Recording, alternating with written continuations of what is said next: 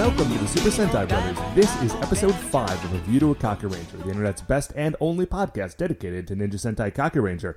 Every week we watch an episode of the show, we share our thoughts with you, the listeners. My name is Matt J. With me, as always, is my co-host and brother Dave. Dave, how you doing today, bud? Can't complain, man. Things are going pretty well. Good to hear. Good to hear. Anything? Uh, I anything always feel- special in your life right now that's not going to get covered in the five stars. Uh, I'm going out of town for the weekend, so that'll be cool. Yeah, going up to the Jersey Shore, but like the nice, a nice part of it. Going I'm sure to that so exists. I believe you. It's yeah, the no, no, no, State. it totally does. Here's the weird thing: is that okay? So I think of Jersey as being like one giant city, kind of like Mega City One, like just from top to bottom. okay. because it's right next to New York. Like, but it's not. That is a total misconception. New Jersey is the Garden State, like huge tracts of it, insofar as anything in New Jersey is huge because it's like kind of a small state. But like most of New Jersey is like pretty rural. And so the spot that I go to in Jersey, like once you get off the highway, it's just an hour of like state routes to get to this spot. Uh, spot and it's just it's a long drive and it's weird because I'm like I'm in New Jersey and there should be a city and there just isn't. Uh, but you know what there is, Dave? There is episode 5 of Ninja Sentai Kakuranger. Dave, today we're watching the episode called The Uneven Strange Gamers. Uh, which sounds a lot, lot. like our college days. Um, yeah, a lot of title in that title. But, Dave, before we get into that, of course, we must first go through our officially two time award winning opening segment. Dave, Shining in the Heavens, there are five stars. What is our first star of the week? So this is a very exciting development in the uh, Super Sentai Brothers et al. universe. 2016, we're upping our game. Up that game. Guys, we have a website now, not just for us, but for all of the Retrograde Orbit family of podcasts, of which there are a couple now. So the website is retrogradeorbitradio.com.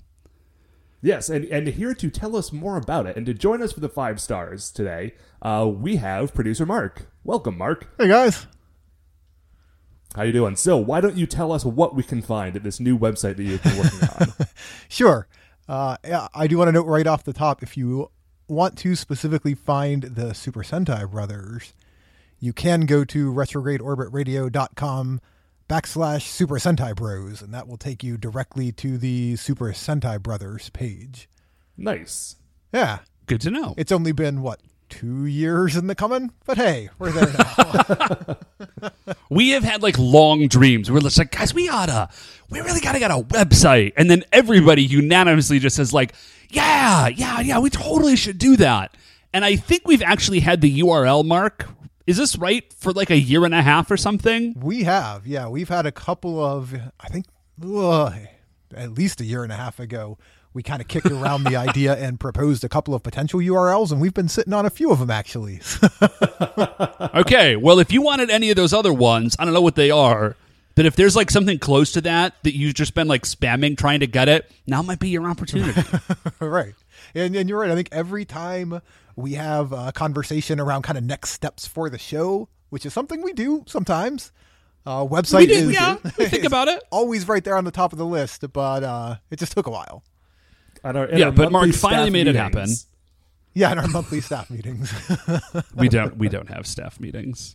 No, we get periodic emails from Matt saying, "Hey guys, I was thinking about the show." Which I do sometimes when I'd rather not be thinking about work while I'm at work. Right. So, like you alluded to a minute ago, we have uh, three active shows and one what I'm calling a legacy show I like under that. the Retrograde Orbit Radio banner. And listeners well- to your program should be uh, uh, at least vaguely familiar at least longtime listeners to your program, will be vaguely familiar with the Legacy program because it is the Ration Cast or the Ration Project. That's rather. right. So the current projects that are up on retrogradeorbitradio.com are, of course, Super Sentai Brothers, now in its third amazing season. The flagship of Retrograde Orbit Radio. That's very kind of you to say, Mark. Uh, but yeah, I, I mean, I guess the, we're the longest running. How about that? we could definitely say that's true. So the actor shows right now are the Super Sentai Brothers, which you know of because you're listening to it right now, One and would also you are familiar with it. yeah. Uh, there is another podcast that our friends Tom and Lucas do called Amera Eurovision Cast. And Amera Eurovision Cast is their monthly slash weekly update of the European, like the pan European song games Eurovision. And You know, while it's like them it's a once a the year pan-European song games makes it sound like way more Hunger Gamesy, and I'm a, very into it.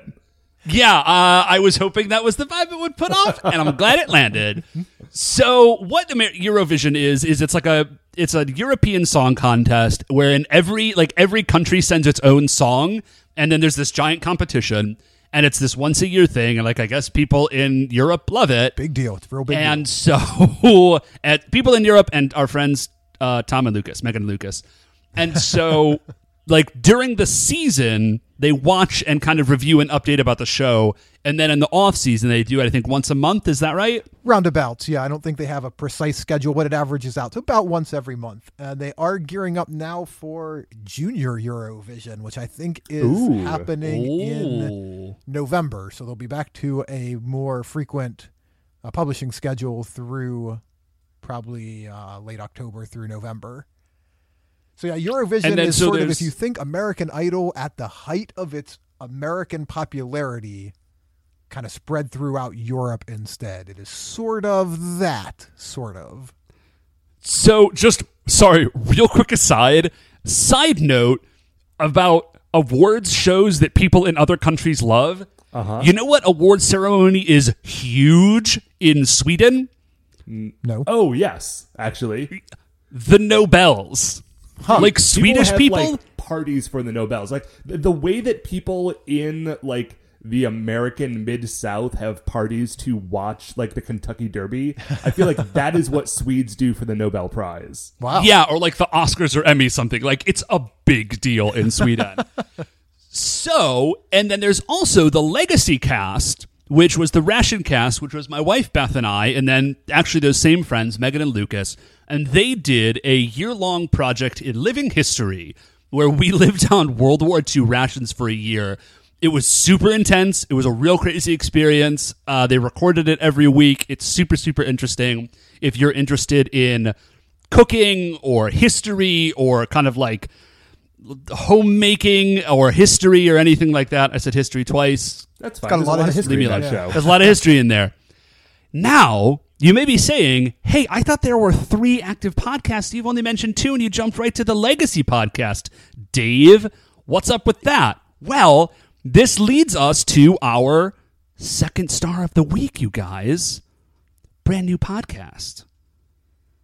Yeah, we So, are. Mark, Mark, what is our second star of the week? Second star of the week is Mount Olympus, which is a Hercules and Xena podcast.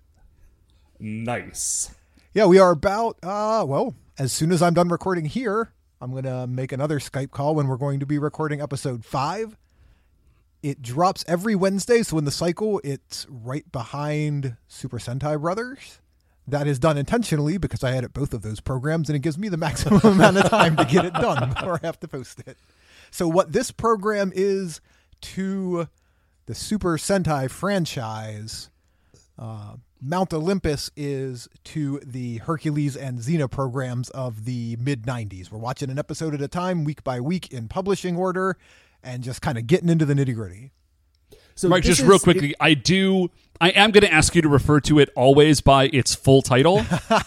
Well, its full title alternates a little bit uh, because we are Oh, reviewing okay. both Hercules and Xena. Hercules, was the first program. It ran for a single 13 episode season one, out of which spun off Xena. And then they kind of ran contemporarily for about six additional seasons. So we're, we're taking them in airing order. So right now we're only working through the first 13 episodes of Hercules.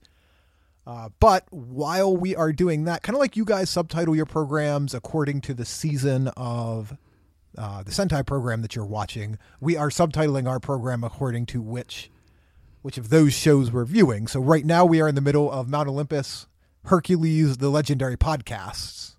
That's what I wanted. Those are the words I needed to hear. Thank you. Coming up soon is Xena Warrior podcast. Ah, oh, oh, okay. Now I understand like the bouncing back and forth that was happening on the email chain, which which we do have.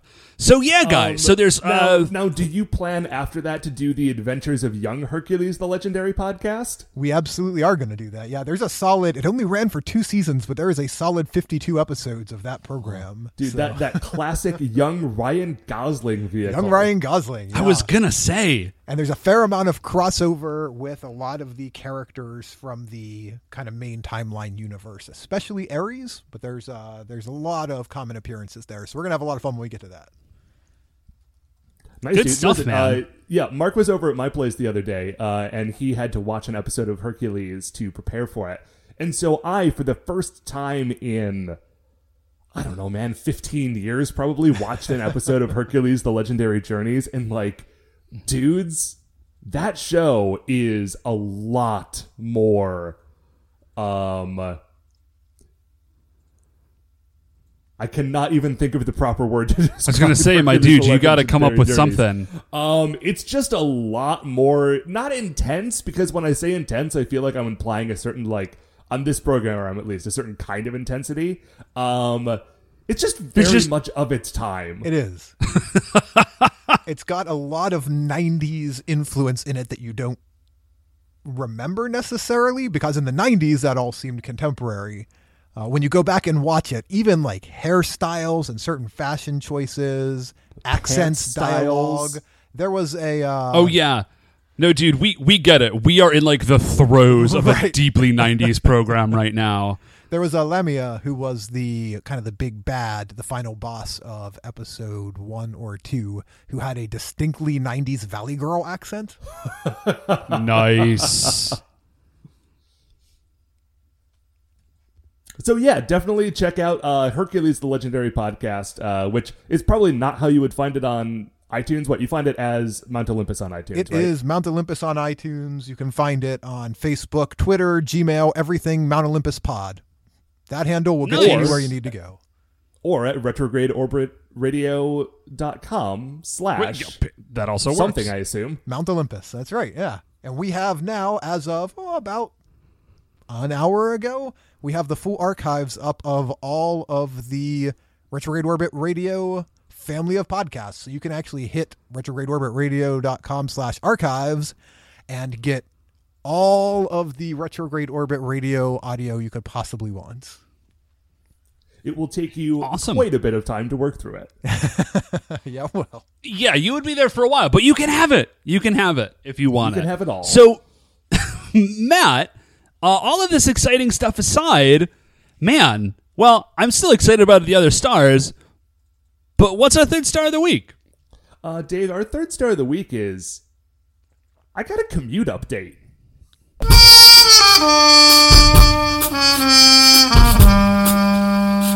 Commute update.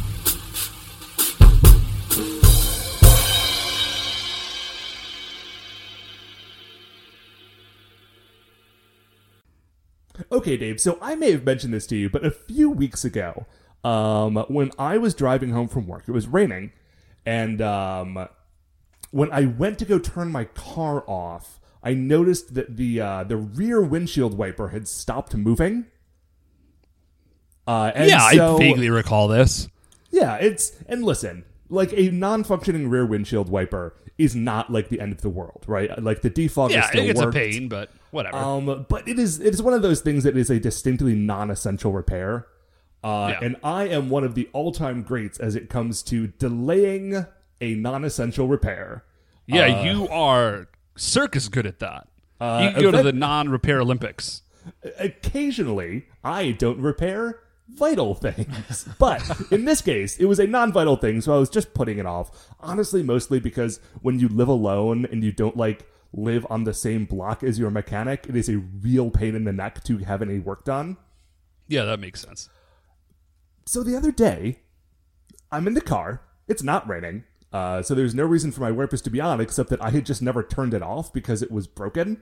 And so, like, I would sort of fiddle with the knob every once in a while. So I guess I had just left it in the on position at one point.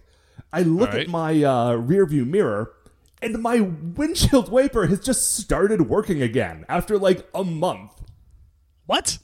Yeah, I have no idea no, no. what happened, No, but it is okay. working perfectly. No, okay, Matt, listen. I love you, but you have just committed a wrong against anybody who is listening to you. Here's why. In everybody's secret heart, we have this belief that machines will heal over time. We're like, oh, just, you know, like just leave it alone and it will get better. Right. But that doesn't actually happen. Well, Dave, Like please let me. That's no, uh, that's not how the universe works, Matt. And so what you have done is you have just like given false hope and reinforced like wrongness for because now I'm gonna believe it. Next time something happens with my car, I'm just gonna be like, I'm just gonna leave it. Just it'll leave it it'll get better. Eventually, eventually, that warning light will turn off, and everything will be cool. Okay, here's here's what I want, listeners, because I cannot be the only person to whom this has happened. If you, the listener, have ever had a piece of machinery spontaneously repair itself, let me know, because I want to hear these stories. Because I Do am not let him know. fascinated by the idea. Do not encourage him in this. I beg you. Okay, uh, so Dave, what then is our fourth star of the week? so our first star of the week, Matt, is so apparently somebody down at the Board of Education where I teach has gotten like a bee in their bonnet, bonnet about room decorations. Like Okay. Like teachers you know those posters that teachers buy that like they buy at teacher stores? Yeah, like Like every teacher has the same- there. Yeah, yeah, yeah, exactly. Or like, you know, just big lists of verbs. So I did I not guess- know that was one of the poster options. Oh yeah, well I spent a lot of time around English No, I know classroom. exactly the one you're talking about. Mr. Rebar Right. it hanging in eighth grade English. But um I don't I don't like to have my room decorated cuz like I'm a little I'm a little ADD and I find them distracting. And I've actually talked to some of my kids and I've asked classes I'm like, "Would it help you guys out if I had these posters up?" And they're always like, "No. No, I we actually don't understand why teachers all do that. Like it doesn't really make sense to us." How much and of we that, find it kind of how distracting. much of that is your distraction, and how much of it is just your sense of uh, austerity? Because I remember your college dorm room, and you put almost nothing on your walls anywhere. It was very Spartan. Uh okay, I'm not gonna lie. I do tend to just not have decorations up, but that is there is part of it. It's a little column A, a little column B. But so anyway, so my my principal has been like, listen, this person at the board, like who is in a position of authority, they want decorations up. You got to put decorations up. And the first decoration I thought to put up, which I did not, was just was to like uh, poll my classes and just see who actually wanted decorations up, and then have my one decoration being a poster of the poll results saying that nobody wanted decorations. But I thought that would get me in trouble. So what I decided to do is I decided to just make my own posters uh, with the help of my wife, who's much more graphically inclined than I am, and they're posters with messages that like I think the kids need to hear. So I have one poster that's that's up from the school that they made me put up. That's like you're amazing, which which I don't like. Sure Because it's just like- Some of them are also just I want to say as an English teacher, amazing does not necessarily mean good. Right. It is just you're amazing. I'm just like imagining you wow, hung up you posters that all say "Up your game." That would I really should have a poster that says "Up your game." I can't believe I didn't think about that till just now. Then you but need to no, put the year my up on it, but have like a little hook over the last letter or the last number rather, so you can just like put up new numbers, so that when it's 2017, you can still remind them to up their game. So I should do that. So the one I made two posters. One of them, have you ever heard somebody say like, "Oh, I'm smart, but I'm real lazy"? You know that one? I hate that. Yeah. Yeah. Yeah, drives me crazy because the kids who always say it are the ones. Well, okay, I don't want to get too deep into it, but I did make myself a poster that says "smart but lazy" just means scared. Hey, I like that. I was like, I- Nice. yeah, thank you. Uh, I wanted to say something stronger, like "smart but lazy" is the excuse of cowards, but Beth thought that was too much. and and I also have a poster that says "talent and intelligence are meaningless without hard work." Because I was like, that's a message that I should have heard in high school. Because I got through high school as like, I'm talented, I'm smart, like I did real well in high school, and I thought that was totally great. And I didn't work real hard, and I got to college, and I got run over by a freight train. I had the exact same experience. Uh, Yep, that could have been too. Describing my very life. Exactly. So, how much better would your life have been had your high school English slash theater teacher had a poster up in their room that said, "Talent and intelligence are meaningless without hard work"? So much better, right? Absolutely. Much. You don't need to answer that. So, so those are the posters I have, and then I have some like grammar rule posters, but like ones that I made that I think will actually be useful. Nice. So that's just my. Uh, those are my posters that I have up in my room, and I hope that the assistant superintendent finds them sufficient. Uh, so, Dave, then, what is our fifth and final star of the week? The fifth and final star, Matt, is that we are about to watch Ninja Sentai Kakuranger, and I'm going to watch it on some DVDs Oh, that my favorite brother got me for my as an early birthday present. It's it's a game changer, right? Oh, dude, you That, that guys! game done uh, changed. game done changed. I just got the DVDs now. Uh, I had been watching it. I had just been watching it before in an inferior way, but now I've got the DVDs. Uh, I don't know how much they were because Matt got them for me for my birthday, and it would be impolite to ask, but you should absolutely get these DVDs. You can get them from shoutfactory.com, and it just is so, so much better to just have the DVDs And- in front Okay, of you. And Shout Factory is real good people. They are behind a lot of good projects and programming. So, you know, throw some shekels their way. Go support them. Yeah, yeah, So yeah. okay, so here's the gem. When we started this show, uh, two and a little plus years ago, uh, and we started watching Dairanger. At that time, all of Dairanger was on YouTube because, like, Right. the Sentai stuff was so far away from actually being on DVD in the states that just like you know it got put up on YouTube and no one bothered taking it down. Yeah, like who cares? Right, but as these last two years have progressed and we've gotten these DVD sets coming out, uh, it's been great because I've bought them all. But it has been a little tricky for our little podcast because it means that like the methods by which we had been watching before, like that stuff ain't on YouTube anymore. Uh, and so we had had to sort of like scrounge a bit uh, to get those videos, and now actually having them like legit and clean, and not having to worry about my internet cutting out in the middle, uh, it's just so So beautiful. Like it really, it, it is a marked increase on my quality of life. Not just while I'm watching it, but because whenever I stop to think about it, I know that they're just there waiting for me.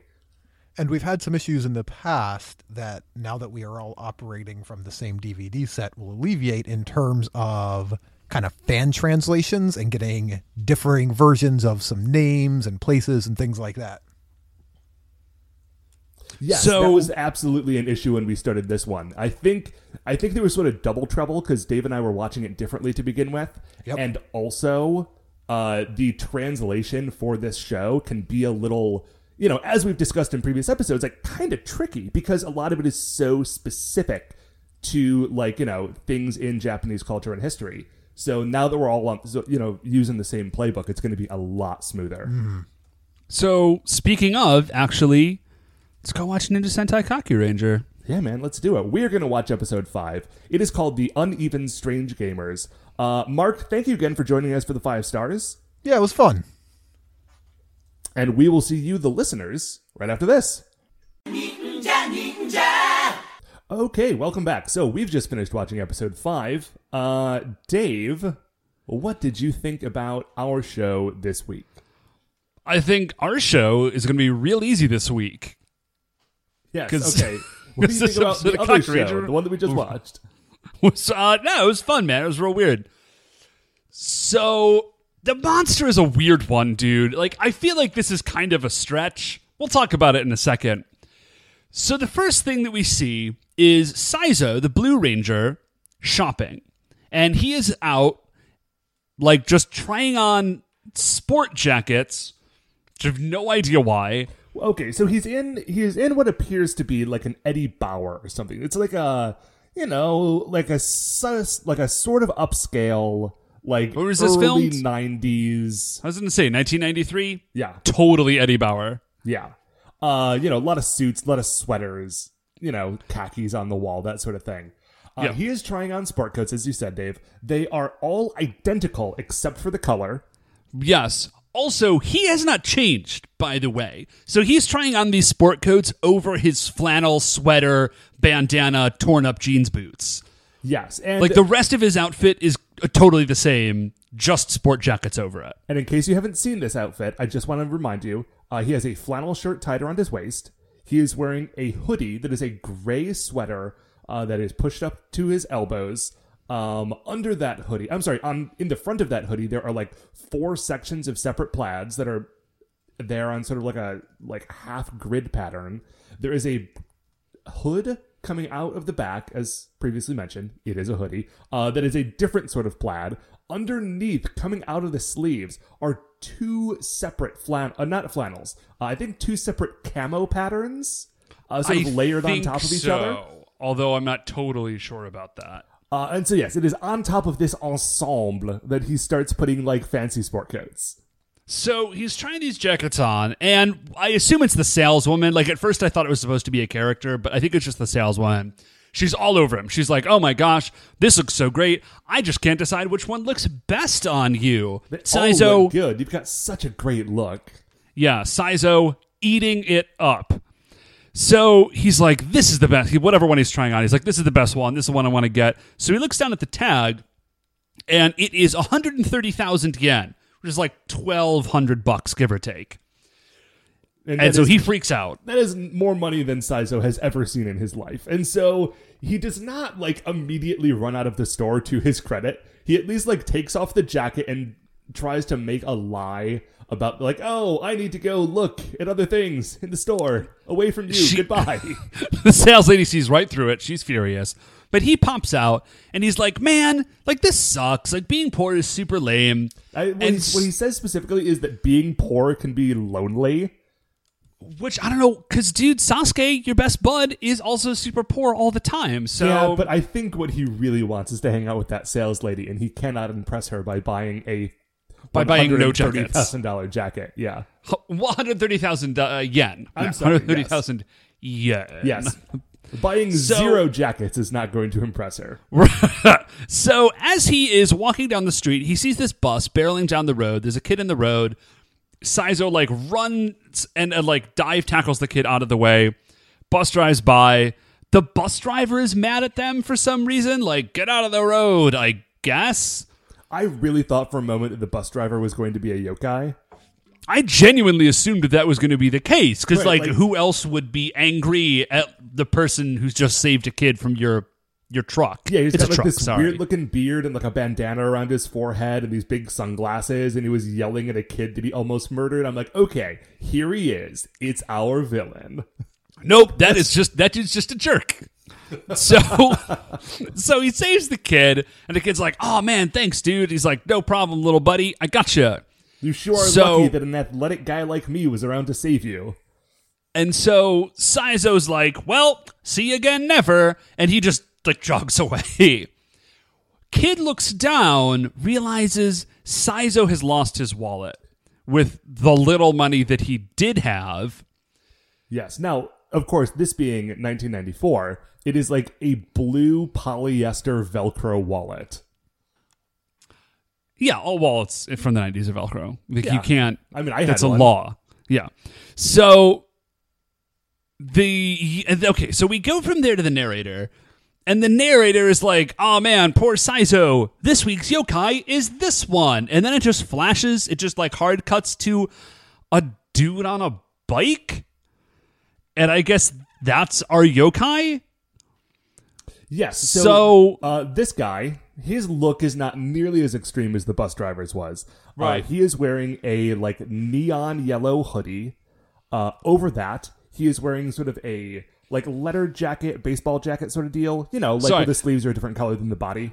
Let's let's be clear, Matt. His look isn't more extreme than the truck drivers, but it is definitely more extreme.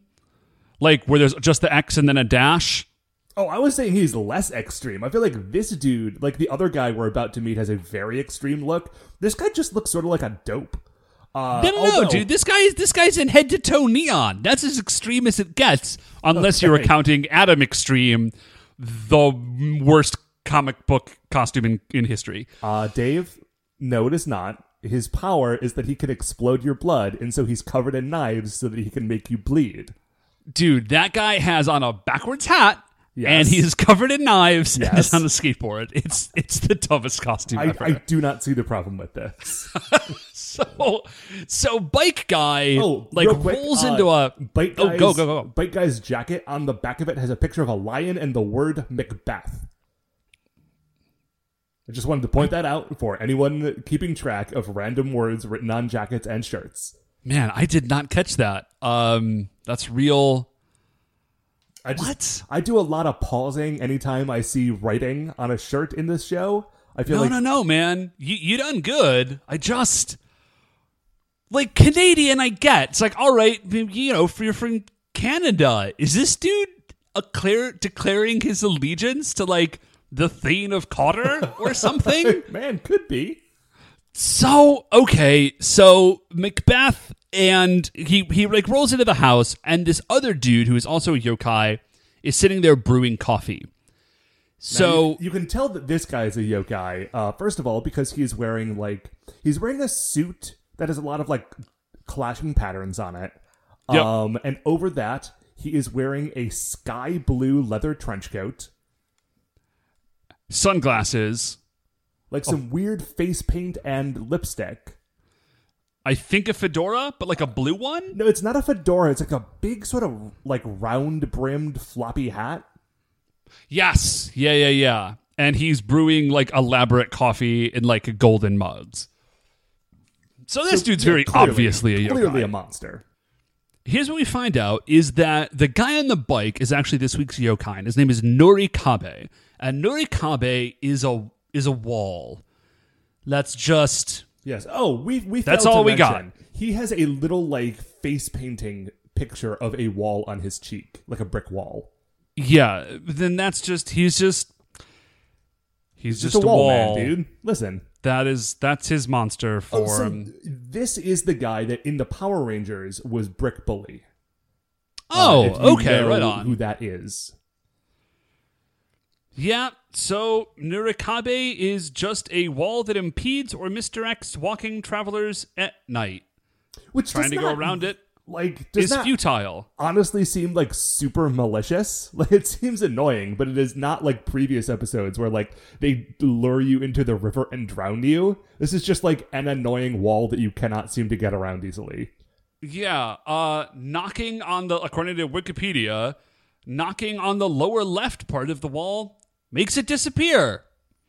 So this So is a that's it. low stakes yokai. Literally all it does is get in your way real bad unless you knock it on one quarter of its body and then you're fine. So so this is Nurikabe. So we don't know what the other monster is. We don't know who the yokai is, but Nurikabe brings out like a big tub of water and he's like, "All right, let's do it. Let's do it." And we're not really sure what's going on until they sort of like splash around in the water and we find out that this tub of water is like a it's like a crystal ball. It's like a remote viewing ma- yokai magic thing. Yeah, this like I thought that they were just going to be like playing a weird game. It turns out they have like a scrying pool. So they use their scrying pool and they see nakamaru And they're like, what two are we going to use? What two are we going to find? We don't know what four yet. But they look down and they're viewing Nekamaru. And then we sort of like zoom in and we are also seeing Nekamaru now, which is kind of cool. Yeah, so Saizo runs up and uh, Tsuruhime sees him. He's like, "Dude, where have you been? Why did you just like dip out of work?" And he's like, ah, where's everybody else though? And she's like, yeah, they're all gone too. So just a reminder, the rest of the Rangers are are maybe like not super great friends yet. And also, this dude who was just complaining about not having any money just walked out on his job. Listen, I think past episodes of this show have demonstrated that Saizo does not fully understand the connection between work and money. Oh, that's fair. That's so, fair. you know, he just doesn't know, man. So, as he is, like, he reaches back for his wallet, I forget why, and he realizes the wallet is gone. He starts to freak out, but the kid runs over and he's like, Oni-chan, Oni-chan, like, hey, I got your wallet, man. So, Saizo's like, friggin' great. He runs over and, like, meets the kid in front of a, like, a fountain or something. And Yeah. then we flash back to the yokai, and the yokai are like, those two, here's the plan. And it turns out this is not just a scrying pool, but like a, a forced teleport tool, I guess. And so they like reach in and grab them and teleport them into a giant maze. Yes, Nurikabe starts chanting the word dungeon, and these two just like drop into this huge wooden maze. Like, I'm trying to think of the best way to describe it. I know It- I've okay. been to these sort of things at like a fair or like a Renaissance fair or something. It's like a straw bale maze, it's just permanent. Right, it's not made out of straw, it is made out of wood. And I assume Yeah, that this is a like pre-existing structure that they did not Dude, like it's build gotta this be. for this show because this thing is huge and elaborate. There is no way in a million years that Super Sentai built this entire set just for this show. Also, it's sitting right outside the city because as as Saizo is running around, like there's some of it that has steps, and he jumps up, and you could just see the city, the city like a block away.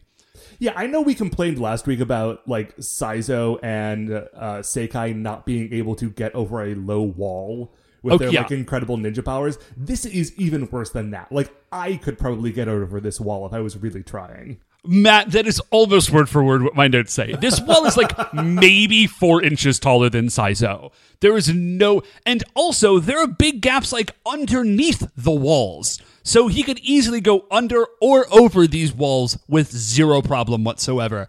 I'm not gonna lie, Matt, though, none of this is the first thing that I thought of when I saw this this maze. What what was the first thing you thought of? The first thing that I thought of was that this maze would be a baller place to larp. Dude, I would love to go to this maze. This thing looks awesome. So they're, they're in this maze, and here's what we find out is that this dude, uh, Nurikabe, and whatever the other yokai's name is, we don't know what it is. I don't think we They get it grab- throughout the whole episode, do we? Yeah, we don't. So what they do is they grab any two people, they drop them in the middle of the maze, and then they bet on which one gets out first. Nurikabe is three days has lost for the last three days, and these dudes are betting uh, gold coins, like ten gold coins. So Nurikabe bets on the child, uh, which leaves the other dude to have to bet on Saizo. And they, they were sort of dropped in separate parts of the maze, but they're both running around and sort of like shouting to each other, trying to find each other. And what follows is a sequence of about three minutes of just Saizo and this child running around in circles in the maze. So it first of all is is way too long. Like we did not need to see this much of this people running around in this maze. But the second thing is, is it turns out that the maze is magic because Saizo keeps running, like he runs up a set of stairs and then down it, and then immediately runs up the same set of stairs, and he does this like four times in a row. So some like weird trickery is going on with this maze. But we flash back to the yokai who are watching this happen. And as they're watching, like a wall drops in front of the kid to block off the way that he was going. And Nurikabe, who would bet on the kid, was like, oh no, he went the wrong way. Like he got trapped. So Yeah, and the other dude says, Oh, once you go down that passage, you can never leave. So apparently, okay, so A, the maze is magic. B, these dudes don't control it. Like, it is its own thing, apparently, and they just kind of have to hope it goes well for whoever they bet on, at least so they can win the bet, because they clearly don't care if they tie. So now to this, yeah, to this point, it has kind of seemed as though like these two dudes, like they're yokai, but they have just kind of seemed mischievous. Uh, it hasn't actually seemed like full on villainous. And then the ma- like that stuff in the maze starts breaking bad. Like I think it starts off with uh Saizo steps on like a rock, but the Yeah. rock is actually a switch, and a bunch of spears come out of nowhere and almost murder him.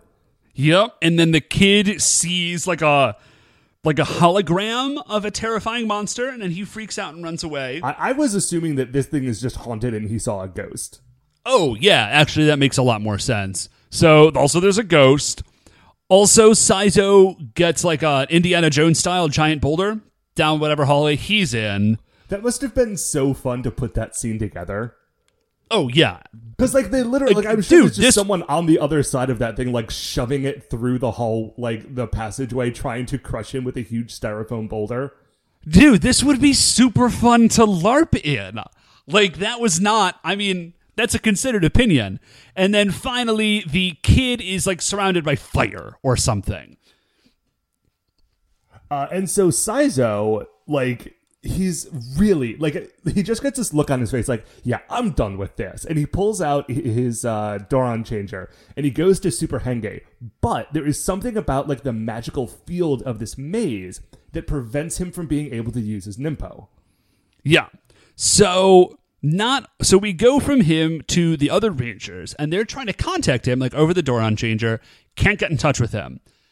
And they're like, dude, something is is weird. Like we're not really sure what's happening, but like whatever this maze is, not only does it block him from being able to use his Doron changer, it also blocks communication. So he's just stuck in there. He cannot get a hold of the other rangers for help. So we cut back to the maze, and Saizo is like still running around trying to find the exit. He gets up on a platform. He's like, "Man, like nothing good has happened to me since I met this stupid kid." Uh, but then he looks to the right, and like down the steps and through like a straight passage is the exit. Like he has found it. He, I mean, not Yeah, like he's on like- purpose. He's just been like bumbling around, but he has somehow happened across the exit. Yeah, so he's super stoked. He runs toward the exit. Once he once he gets out, we flash back to the yokai, and the yokai Nurikabe, who had bet on the kid, is furious that he has lost. Like he's super super angry.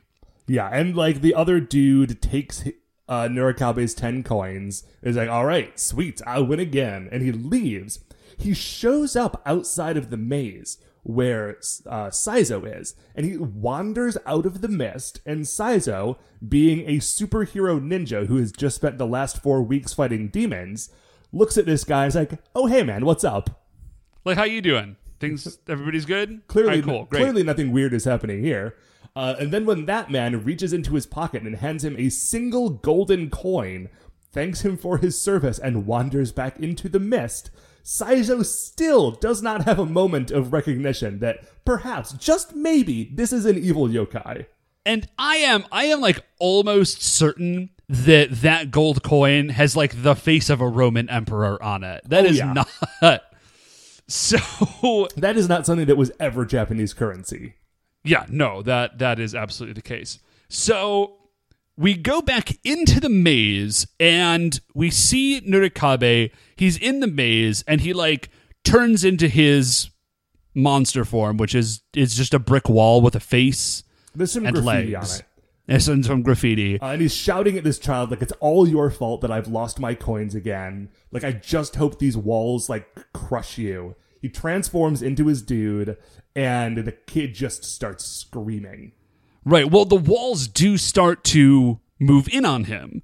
So, because Yurikabe, or Nurikabe, sorry, he is a wall monster. I guess he can control walls. Yeah, man, he's got wall magic. So, that makes sense. so we flash from there to the Rangers. They're, st- they're looking around for Saizo. We see Saizo. He's outside of the maze, but he hears the kid yelling. This is this is maybe my favorite moment in this entire episode. He hears the kid yelling outside the maze. He's like, "Oh man, I gotta go and save him." So he runs into the maze. Oh, yeah. There's like a half a second. He runs back out. He's like, "Oh wait, Ninpo doesn't work in there. Better take care of this now." Doors super hengaze and then runs into the maze. it's great. And I don't like I don't know why. I just love the idea. He's like, "Oh no, wait, I better take care of this right now." And he just then runs into the maze. So as he, we go from there. We see the Rangers Oh, again. I'm they're sorry, looking by the for way, Saizo. There was one bit while he was outside before he went back in where he contacted the other rangers and said like, "Hey, I don't know exactly where I am. I'm outside of town in front of this big like western style house." Oh yeah. So, so that that does become important. So the Rangers are running around. They're looking for this Western style house because that's all the info they have, and they see Sandayu, who is eating one of those. Okay, Oh, dude, I also have this in my notes. These weird like battery powered self-rotating lollipops. yeah, it's just it's just a rotating handle with a with a lollipop stuck in it, and you hit the button and it just spins. I guess to save you the trouble of eating it. Dude, this is one of those things that when I saw it, I realized that I had not seen one in like 18 years. But like, you know, that's not the sort of thing that pops into your head, but it was such a it's such a weirdly specific thing that brought Like me weird '90s thing. Right, yeah. it just brought me back exactly to 1994. It was bananas. so I, it's I actually think probably like chocolate flavored, but I was well, no, it was like black and brown and yellow, so I think it may have actually been like chocolate banana flavored. that So would be delicious. so Sandayu says, "Well, if you can't find him, you just have to follow your instincts." And then he just starts laughing like a jerk. And Sasuke's like, "What does that e-" I loved this because Sasuke's like, "What does that even mean? Follow your no, I do not have time to listen to your like weird riddle, Sandayu. I'm going to find my friend." And he just runs away. And I just really dig that he's yelling at the mentor character, be like, "No, your weird teacher riddles are stupid. Just tell me where he is so I can go find my friend." But Sandayu just laughs. We go back from Listen, there. Sandayu's got a whole thing he's got to keep up. Yeah, I. Although to be honest, I do not know what that thing is, Dude, okay, Like I is- know, I know that Sandayu definitely has like a thing that he's doing because his outfit is too crazy to suggest otherwise. But like, I don't know what that dude's deal is aside from that he's a maybe immortal butler. Dude, here's another With a sword. Here's another thing about this show is that like this is episode five and we barely know this guy, and I'm pretty sure he's like their mentor character, but I'm still only pretty sure. Um also, this is episode five. We still don't know who the villain is of this show. Like we have only had th- monsters of the week. I thought it was just. I thought it was that main, you know, Cobra or uh, Serpentor. I mean, maybe. Maybe it is. I, I legitimately don't know. So, I mean, that has been my assumption, but yeah, I guess we don't actually know for sure. So, Si- Saizo is in the maze. Uh, he hears the kid being killed. He's like, "Oh no!" He almost gets hit by a spike trap, but he survives. And he's like, "All right, is, by the enough way, of this." This is this is a reused trap. This is the exact same like two big spiked walls pop out of the ground and try to swing together trap from the first episode. so he's like, he's like, I've had enough of this. So he just goes like ninja knuckle, and he's got a he's got a wing gauntlet. Yeah, basically. and he just starts he just starts punching through walls like crash punching through walls like in a straight line towards this kid which is which amazing. I love it. Wait, why is that not your go-to like kid is dying you've got anyways I don't know why. So is he just- go to jump a hundred feet in the air and f- see where the kid is, and then land there with his weird ninja magic. man i don't, I don't know um so Saizo run he runs through he sees the kid like he saves the kid um or he goes to save the kid it does seem by the way like Nurikabe would be better at picking who's good at mazes seeing that he is literally a wall Well, he's only one wall. Like, there's no angles to Nurikabe. You know, oh that's right if he, is- if like he had a bunch of cousins two-dimensional? that were all also walls and they got together, I'm sure they'd be awesome at maze. That was real good Thank you. so so Nurikabe summons Dorodoros that appear in fatigues with assault rifles Which is beautiful. which is great. Uh, doesn't really follow the theme of the episode, but whatever. And as they are starting to fire, we see Sasuke, who is the smart ninja, just literally leap over all of the walls and like shoot, like throw shuriken at the Dorodoros. So he knows what's up at least, which is comforting. Right. Skip all that nonsense. Throw knives at monsters' heads. So they land, and Saizo's like, dang, how did you guys find me? And Sasuke's like, we had to use our instinct. And Saizo says, that's some instinct. Like, dang, man, I'm I'm impressed. So then they all Doranche, they all super Henge, because apparently it does work in the maze now. You know, I've been trying to figure that out for the last few minutes, how it works now. And, like, listen, we could maybe headcanon this, but I feel Listen, like this is a show for babies. Right. They just hit a point in the show where they realize, like, oh, we've only got a few minutes left. We do not have time for them to, like, leave and then change. They need to, like, change and then leave because that's the only way we can get them out of this spot.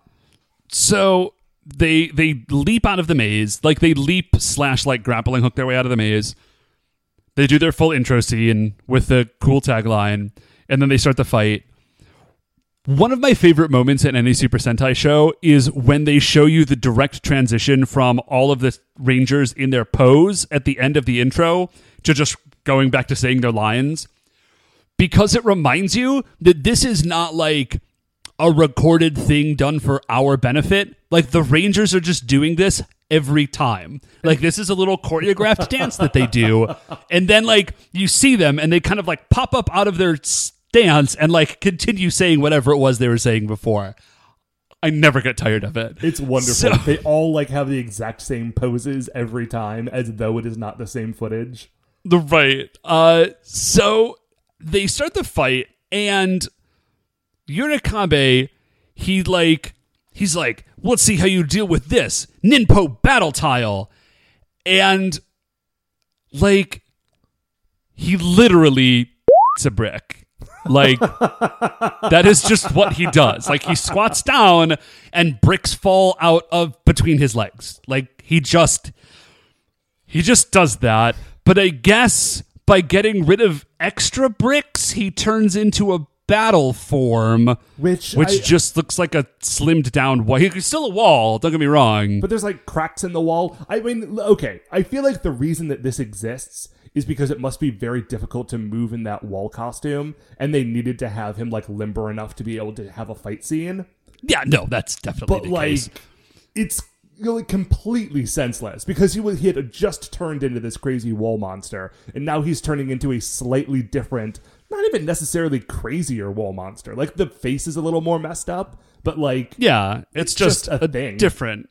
And so Tsuruhime is just like, uh, Ninpo battle disappearance, and she just she and the rest of the ninjas just disappear and proceed to just launch sneak attacks on Nurikabe. It's amazing.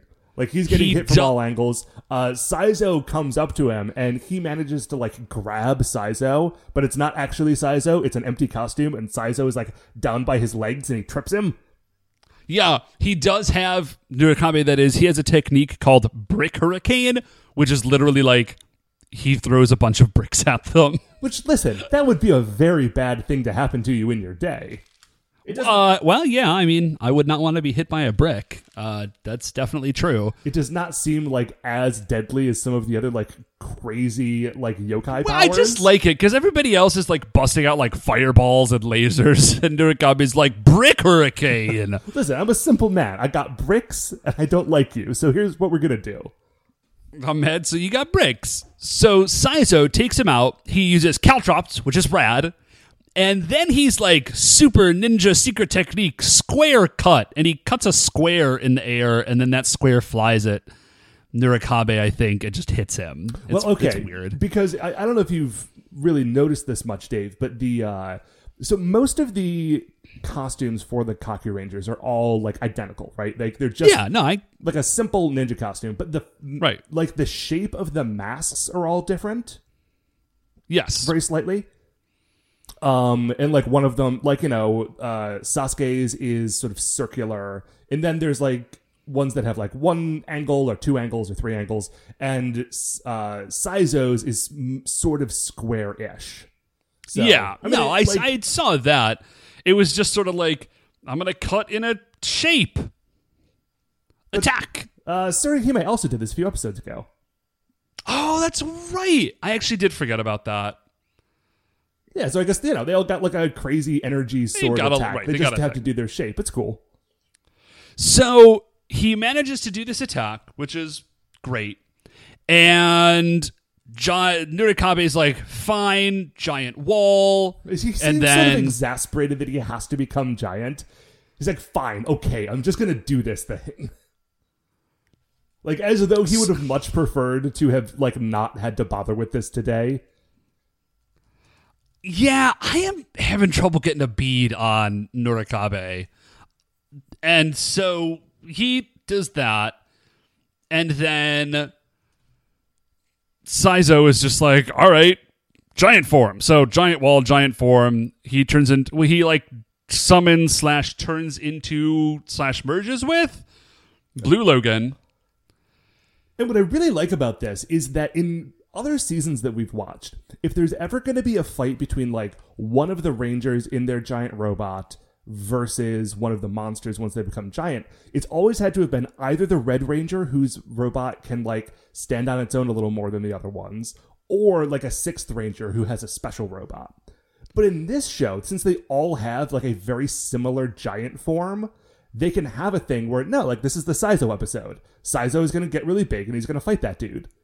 Yeah, I am. I'm going to be honest. I am a little bit confused because Muteki Shogun does not seem to be like that much bigger than the generals, but he is made up out of all five of the giant beast generals. So I'm not Maybe they can like totally sure as they- to the scale maybe they of everything that's happening. condense, and Muteki Shogun is very dense. Uh, well, he's definitely more powerful than they are, so yeah, sure. I guess he's more dense. Yeah, so either larger or denser. We are we are expanding what it means to have robot power in the world of Super Sentai. So, so uh, got those Pym particles in there. Heck yeah. So Blue Logan, they start to fight. Nurika, uh, Nurikabe it like summons some walls to trap him, which is pretty cool. And then he throws exploding spears at him, which is also pretty cool. And he's like, "Yeah, got Blue Logan." And then the walls drop, and Blue Logan is just behind them, Right, like because of ninja trickery. Like he has managed to ninja teleport his giant robot body behind these walls. Love it. Love it. Not mad at all. So uh Logan basically attacks and then he pulls out I, I looked it up and it's just called like the Logan rod. Oh And yeah, it's it's just a like a big stick. stick. But like he doesn't even grab the stick. The stick has like a boxy handle attached to like like a third of the way up. And I guess that's his super weapon. I, I don't even know what it's supposed to be. I mean, clearly it's it's, just the Logan stick. I, I don't know what the it's problem just is the here, Dave. Logan rod. That's the whole thing. I don't know, man. I was hoping for a cool giant wolf weapon. So Nurikabe's on the ground, and Blue Logan's got his weapon, but instead of going right after Nurikabe, he turns to the maze. He's like, okay, this is the last time you ever do this. I'm wrecking this maze so thoroughly that it will just never function again. And he just uses his giant weapon and, like, robot self to destroy this thing, which I love because you never get to, like, when they hardly ever do anything at that scale that isn't fighting something else that is at that scale and if they ever destroy a building it's by accident because they just like fall into it And yeah, just but like the this- fact that he's like, mhm. no, I hate this thing. It's real stupid and dumb, and I'm wrecking it. yeah i loved it So he does. He just friggin' he destroys this maze, and then he is about to finish it. Like he is about to, you know, take out Nurikabe. And as he is going to, like a giant eyeball appears in the sky and blasts him with electricity. red electricity if it matters Red elec- for anyone keeping notes at home Blasts blasted with electricity. Blue Logan goes down for a second, and the eye like broadcasts, and he's like, "Nurikabe, you got to get out of there! Like you got to run." So Nurikabe ghosts, like he just teleports away, and then the eye disappears, and then that's actually kind of the end of the scene. Yeah, so we c- cut back to the courtyard where all of this started, like where they had gotten teleported away from near the fountain, and they're all sort of congregating together, and uh, you know they're they're glad that everyone's safe and that Saizo's back, and Saizo's like, oh yeah, but you know, like I still lost my wallet. The kid comes running in, and Saizo's like, oh man, buddy, like I'm so glad you're safe. Come on over here. Hey, do Also, you, like, uh, remember that wallet though? And the kids says like, "Oh yeah, dude, sorry, super like I totally have it." So he goes to get it and he's like, "Oh dude, I think I dropped it in the maze." and Saizo's like, "But I destroyed the maze with my parentheses with my giant robot and it was super awesome, but stole my wallet." Yeah, so like he has effectively buried his wallet under like two tons of broken maze. So uh, I want to say we did see his wallet in there before, and he had a thousand yen in it, which was like it's like ten bucks. Which I mean, bummer, but but even so. And then he's like, "Oh wait, wait a minute!" And he reaches in his pocket and he pulls out the gold coin. And everyone's like, "Where did you get a golden coin?" He's like, "I don't know. Some dude just gave it to me when I escaped from the maze. Crazy, huh?" And then Jiraiya grabs it out of his hand, and like an old timey Western prospector, because he is an American, of course, uh, he bites down on it and is like, "Oh, that's real gold." Heads up, uh, if you are listening to this from another country, I, I wouldn't bother to explain it because we are American. But if you're not American, you might not know. Uh, all Americans can do that. oh yeah, Like anybody, anybody born, any native born son of America can bite. It actually extends to all metal. We could just bite metal and absolutely know its purity, just instinctively. It doesn't sure, come up a lot, but, Yeah. but we can do it. yeah, I mean, you know, you, you got density, you got flavor. I mean, basically, those are the two major factors. Yeah, that's pretty much it. so he's like, "This is pure gold," so, and so Tsuruhime grabs it, and she's like, "This is worth like five grand." She gives it to it in, us in yen, but it's it's worth effectively five grand.